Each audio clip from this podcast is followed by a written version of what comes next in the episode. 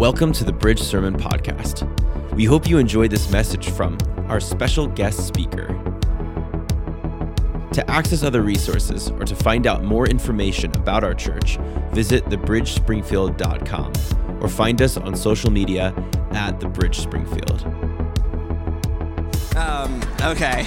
Uh, so I'm Derek Ellis, and I'm one of the elders here at the Bridge, and I'm looking forward to continuing our sermon series today called Reigning in Grace. Uh, Pastor Dennis did an incredible job last week of opening up uh, our series with a sermon called Dare to Believe. And so I recommend listening to that one online whenever you guys have a chance. Um, one of the things that I love about Dennis um, is that my friend is bold, he is assertive, and he's blunt. Can I get an amen with that? Yeah. Um, I actually, at the restoration uh, park night, I texted him. He got on stage. He shared a quick thing about the gospel and he got off. I texted him immediately. I was like, bro, I love you so much. Like, I was just like, it was so good. And he was just like, he was so into it. And I'm just like, I'm so thankful for him. But by nature, I'm not bold and assertive like Dennis is. Not in my personal life, not in my professional life. Professionally, I'm a Christian counselor, and I even have to do this thing called a gentle reframe with my clients, which is basically I'm just introducing like a new idea to them, and I'm kind of like shifting the way that they think a little bit. And also, I'm the father, I have two daughters, and so if I'm not gentle, tears will be flowing I said something not the gentlest yesterday, and Ava, our eight year old, was like, You hurt my feelings the way that you spoke to me.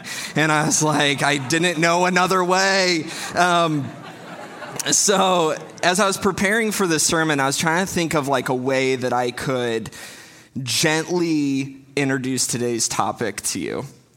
And I couldn't think of one. I actually sat there with like a blinking cursor in my face. Like, how do I gently say this? There wasn't one. And I realized that the topic kind of lends itself to being bold. So, today, church, I want to tell you that religion cannot save you. I realize that this is not as bold as Dennis going, it is the bull crap, but I'm growing. I'm doing my, I'm trying, okay? Religion cannot save you. And maybe some of you are like, well, what am I doing here then? You know, what kind of church is this? Well, this is a church that teaches what Jesus accomplished on the cross for us. Oh, I'm not religious, so I'm not worried. Friend, all of us are religious, okay? And what do I mean by religion? Religion is any self directed effort that we live by that we use to try and qualify ourselves before God or other people. So some of us follow the religion of being a good person. I'm a hard worker. I'm punctual. I give to charity. I save baby puppies. Like I'm a good person, right? Some of us try and uphold God's law. You know, the one he handed down to Moses. And, you know, there's a difference between this. People like to think there's a difference between ceremonial law and moral law. And I try and be a really moral person like God is asking us to. So, as I talk about the law later in the sermon, that this is what Paul's referring to God's law in the Old Testament. Some of us live by the religion of what feels good. That's what drives our behavior. That's the code of ethics that we live by. What's good, what's fun, what makes me feel good, what, you know, what makes me happy. It's still a lifestyle that we serve, a rule for living that we serve. So, all of us are religious. We all hold ourselves to some standard. So, maybe the statement, religion cannot save you, feels uncomfortable, or it feels offensive, or dangerous, or worrisome. Like, oh, Derek, you're veering into the hyper grace territory. We need to stay balanced between law and grace. We need to stay on the straight and narrow, but we can't serve both. We can't serve both law and grace. There's no balance between the two. Does that make some of you uncomfortable, me saying that? Am I really asking you to choose between religion and God's grace? Yes. Because that's what the Bible asks you to do. If you don't believe me, we're going to look at what the Word of God says together. But first, let's pray.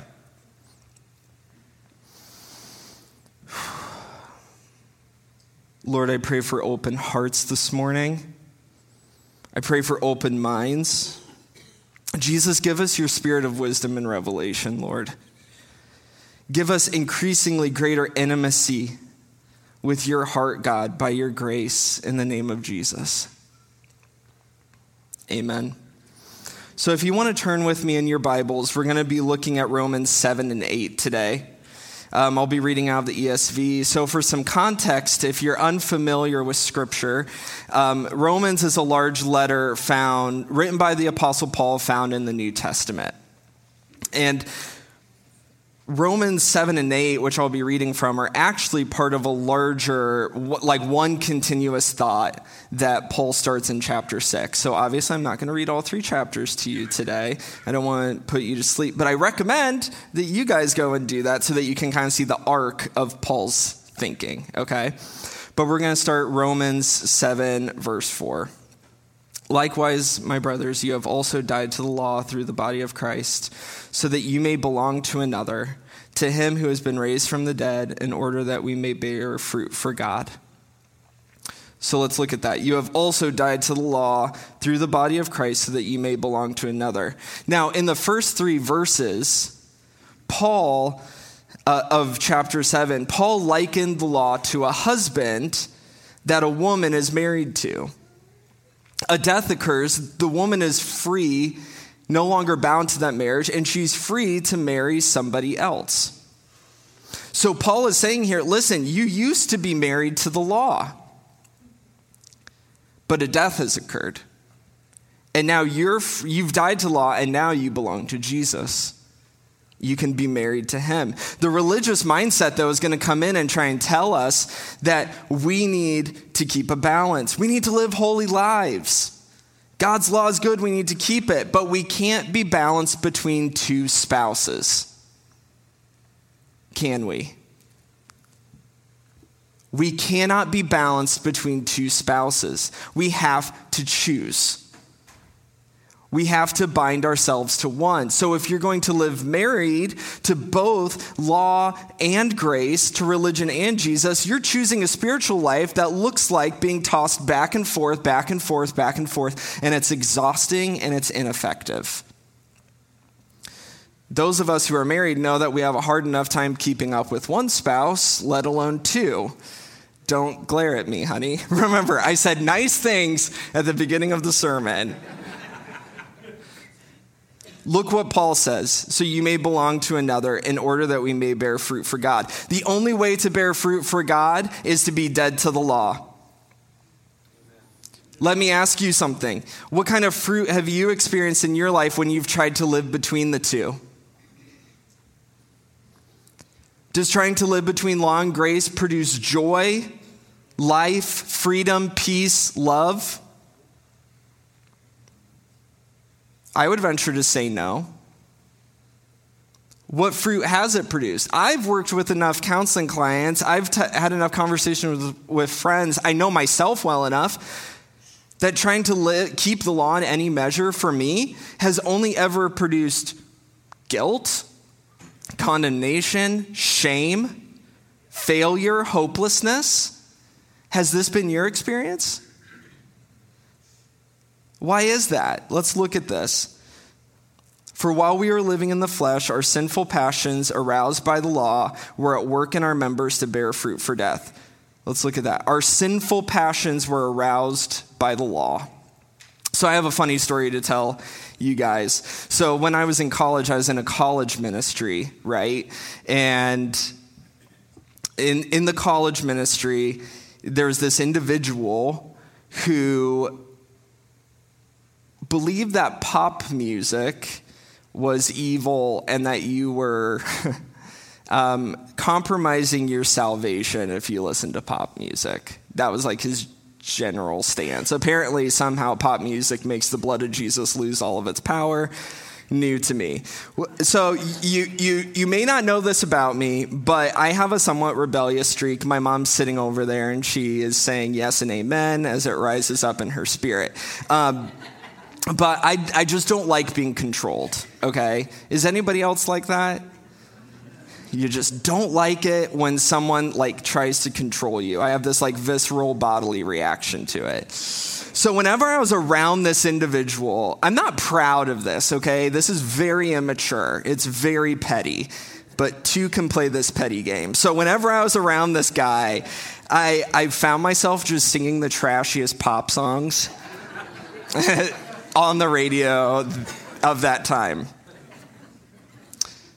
it, it, felt like a compulsion. I kid you not. Like there was one time he like walked in the room and it just like came out of my mouth like tongues. I was just like, ah, and I couldn't stop myself and I just kept going and I was thinking to my, why am I doing this? But I liked it.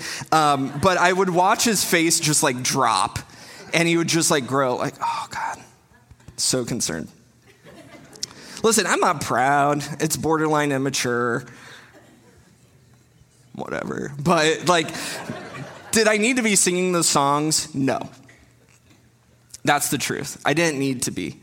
But the law, this command that showed up from this guy, don't do this, don't touch, don't sing, don't whatever, all that it did, it didn't make me want to be holy, it made me want to rebel.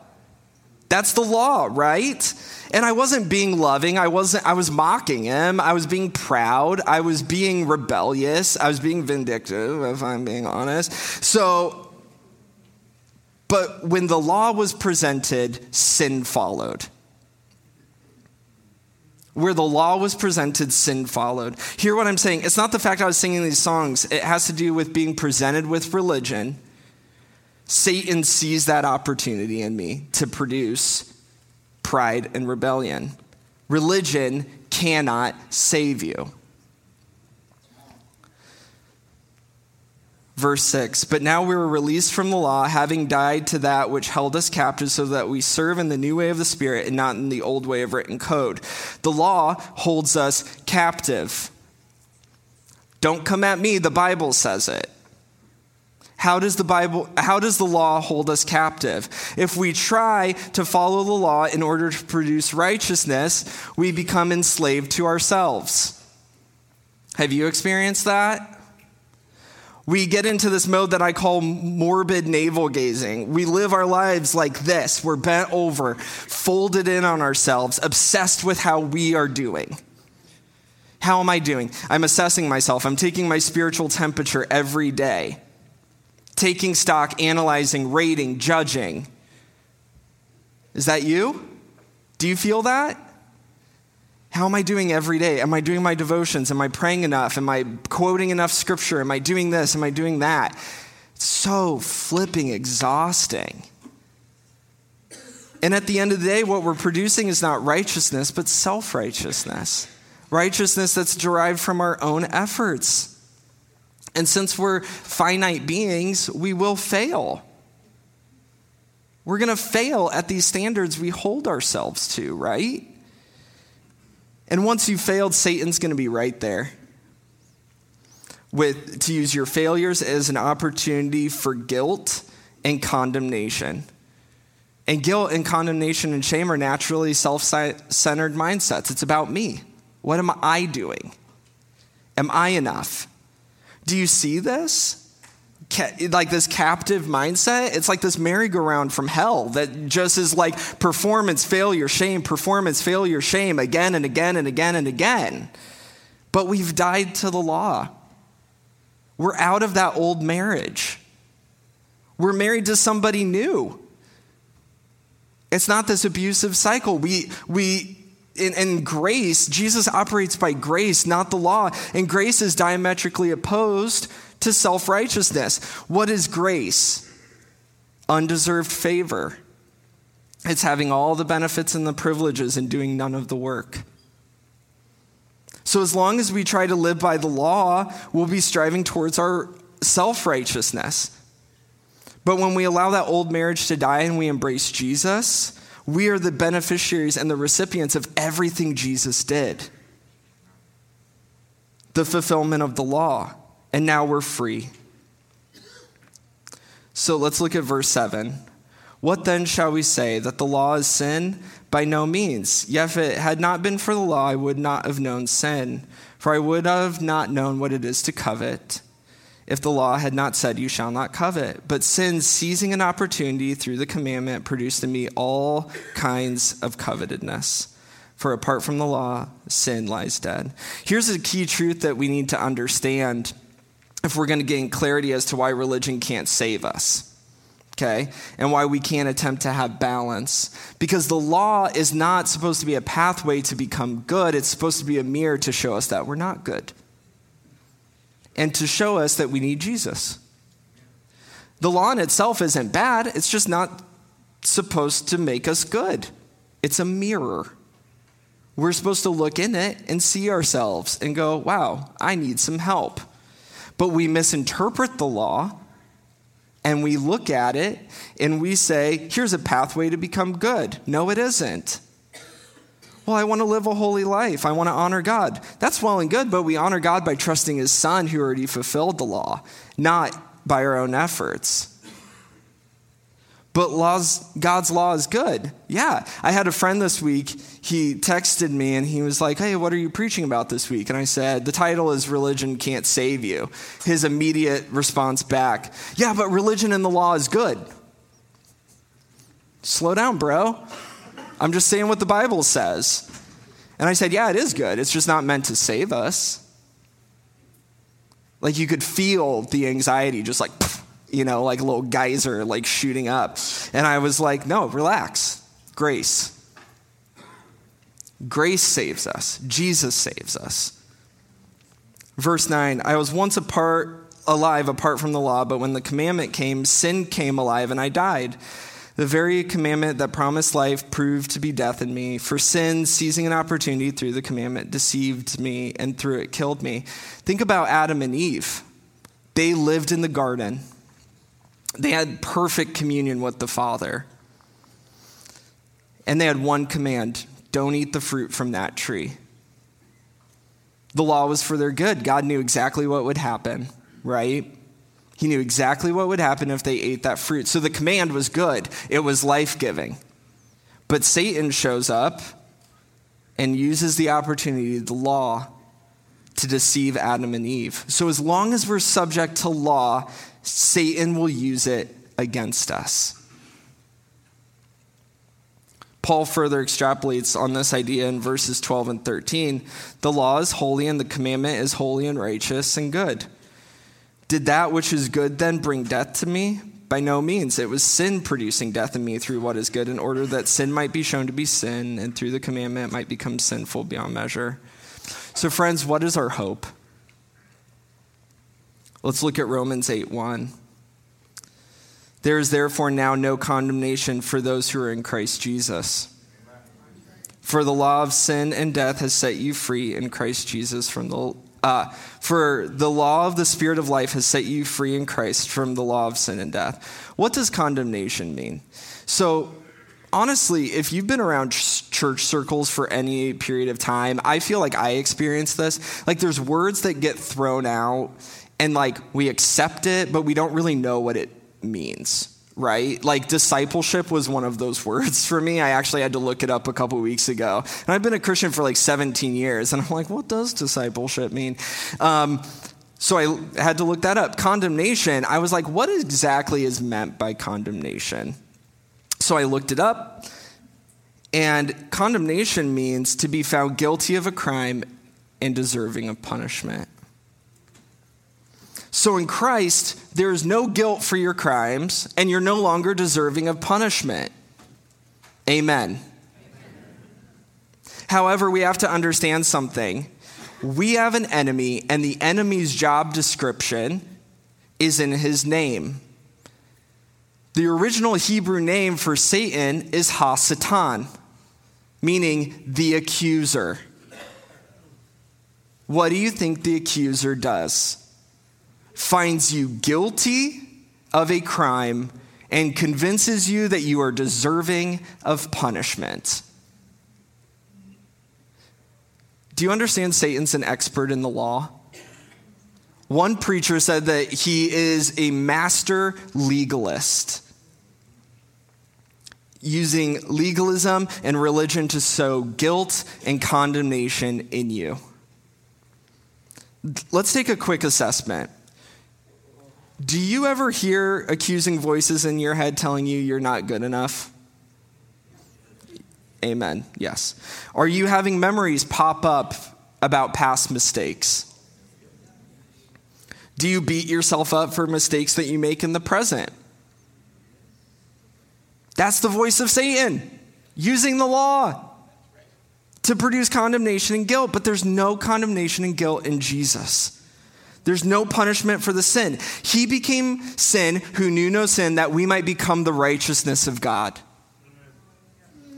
He received condemnation within himself on the cross, punishment we should have had to release us. He became sin who knew no sin. He took on the punishment. When he died, we died with him. And we're no longer bound to our first husband. There's no room for Satan to come in with condemnation. It doesn't matter. Jesus is like, I fulfilled it. It's done. It's over with. They're good now. Satan has no grounds to condemn us. For God, verse 3 For God has done what the law, weakened by the flesh, could not do. By sending his own Son in the likeness of sinful flesh and for sin, he condemned sin in the flesh in order that the righteous requirement of the law might be fulfilled in us. Jesus became Emmanuel, God with us. He took on our nature. He became like us so that we could become like him. God knew that he himself was the only one who could do what the law required. He didn't come to get rid of the law, he came to fulfill it. He didn't come to say it was useless. He just took on our flesh to do what we couldn't do, friends. And he fulfilled it, and now he's giving that righteousness to you. It's your righteousness, it's your perfect obedience. His death was our death, and his resurrection was his resurrection. And now we walk according to the Spirit. What does that mean? Our eyes are fixed on him. He's the author and perfecter of our faith.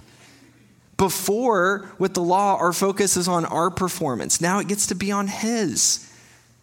It gets to be, it, our eyes are on his victory. It's not getting to the end of the day and putting your head on the pillow and did, did I do well today?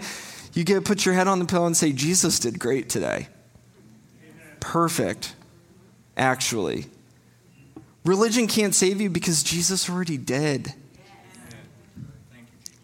And we're free to embrace self forgetfulness. And that's this idea that we don't have to do that morbid navel gazing. We can forget about ourselves and love other people and love God and get over ourselves and fix our eyes on Jesus. Philippians 1 says that he's the author and the perfecter of our faith that he's going to bring in, I'm wrong on that next part. Um, he's going to bring to completion the work that he began in us. That's Philippians 1. It says elsewhere that he's the author and perfecter of our faith, not Philippians 1. So, how do we apply this in our life? I've been accused by counseling clients and other people of like, I stay in the abstract I live in the gray a lot. You know, I stay abstract, theological, and I have a tough time getting to the practical.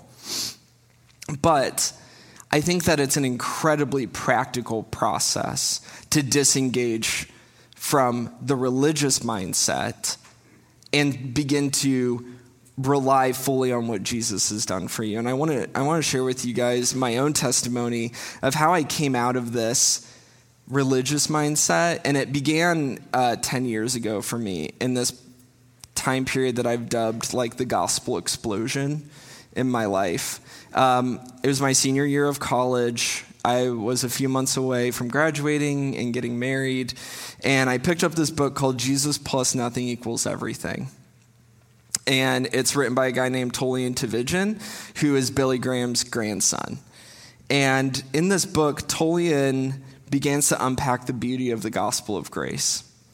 And I want to read a quick excerpt to you from what Tullian wrote. He said, Because Jesus was strong for me, I was free to be weak. Because Jesus won for me, I was free to lose. Because Jesus was someone, I was free to be no one. Because Jesus was extraordinary, I was free to be ordinary. Because Jesus succeeded, I was free to fail. And I remember reading that passage, and my heart freed up. And I began for the first time in my life to fall in love with Jesus because my existence was settled on Him now and not on me.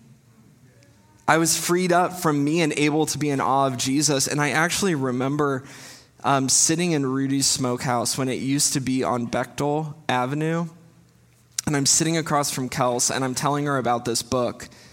And I just remember sitting there and I was going, I'm so in love with Jesus. I am so in love with him. And it wasn't because I was good, it's because he was so good to me. And even like now I'm getting teary eyed remembering like that moment again. But I, we can experience breakthrough, but our breakthroughs have to be stewarded, friends, right? And so, despite my newfound joy in the gospel, condemnation doesn't stop. It doesn't stop till today. It's still a conscious effort at times that I have to put into keeping my mind focused on the truth of the gospel. The gospel isn't opposed to effort, it's opposed to earning, okay? So, when we try and do things to earn God's love, that's the problem. But to keep our minds and hearts focused on God's love, that's not a problem. That's that's spiritual growth, that's discipleship. So God was faithful to me, and I began to form some practical tools that I want to share with you guys today. Um, one is I began to cultivate a practice in my life of noticing when shame and guilt and condemnation showed up. I think sometimes we're not even aware when they've showed up to the party. Okay? We've got all these emotions and then shame and guilt come up and are like partying with us. And we're just like i don't know how you got here. We're not aware of when they show up but we need to be. And because we need to ask ourselves the question whose performance am i relying on? Most of the time for me when, gain, when shame and guilt show up in condemnation it's because i'm relying on me and I feel like I've failed. And it's a reminder oh, this is about Jesus' performance and not my own. The second thing I started doing was I would ask Holy Spirit to intentionally shift my mind back to the cross, to the blood of Jesus, to his resurrection, to him saying, It is finished. My eyes fixing them back on him. And three, I would do this thing called preaching the gospel to yourself. This is what church tradition has called confession. It's this idea of like I'm confessing out loud the truth of the gospel aloud to myself. So, what does it look, look like? It looks like this for me Hey, Derek, this isn't about you. My wife is like, Amen, brother. Derek, this is not about you. This is about him. Jesus, you died for me. You love me. You made me righteous. You made me holy. You love me. You accept me. Jesus, you did what I couldn't do. Thank you so much, Lord. Thank you so much, Lord. Thank you for doing what I couldn't do for myself. That's preaching the gospel to yourself. That's rooting yourself back into the reality of the gospel. So, I want to invite the worship team to come out now and go ahead and get set up. But if you would, I want you to go ahead and put your hands, stand up with me. And I want you to put your hands out in a posture of receiving.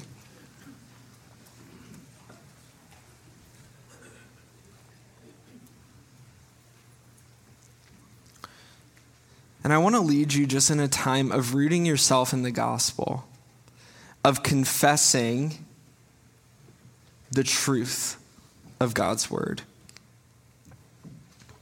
Jesus, thank you that you died for me. Jesus, thank you that you came down in flesh and did for me what I could not do for myself. Thank you for your blood, Jesus. Thank you for your forgiveness. Jesus, help me to fix my eyes on you. I turn away, Jesus. I repent from self righteousness. I repent from trying to do this life on my own. And I ask, Holy Spirit, that you break me wide open so that I can receive grace. Spirit, guide me into greater revelation regarding the gospel of grace. I pray that today would be a marking point for this church, that we would become a people so steeped and rooted in the gospel that we're just free of shame, that we're free of condemnation, that we're free of guilt, that we prophesy and speak the word of God to one another when the enemy wants to come in and sow guilt and sow doubt and sow shame into our hearts, that the Holy Spirit Spirit would rise up in us and we begin to preach the gospel to one another. I pray that our feet would become rooted in the fertile soil that is the gospel, that we'd be nourished by it, that it wouldn't just become something that we live by cognitively or that we think that we just need to, like, oh, I'm going to twist my thoughts around, but it becomes the lifeline of our life that it feels like death to us if we're not living by the gospel of grace. Holy Spirit, I just pray that you would seal this in us this morning, that you would come in, that you would root this into our hearts, Lord. Jesus, we love you, we praise you, and we thank you. Amen. Thanks for listening to this message. We hope you received a fresh revelation of the gospel of grace and that you experience the goodness of God in your everyday life. For more content like this, or to stream our services live, visit thebridgespringfield.com. Have an awesome week.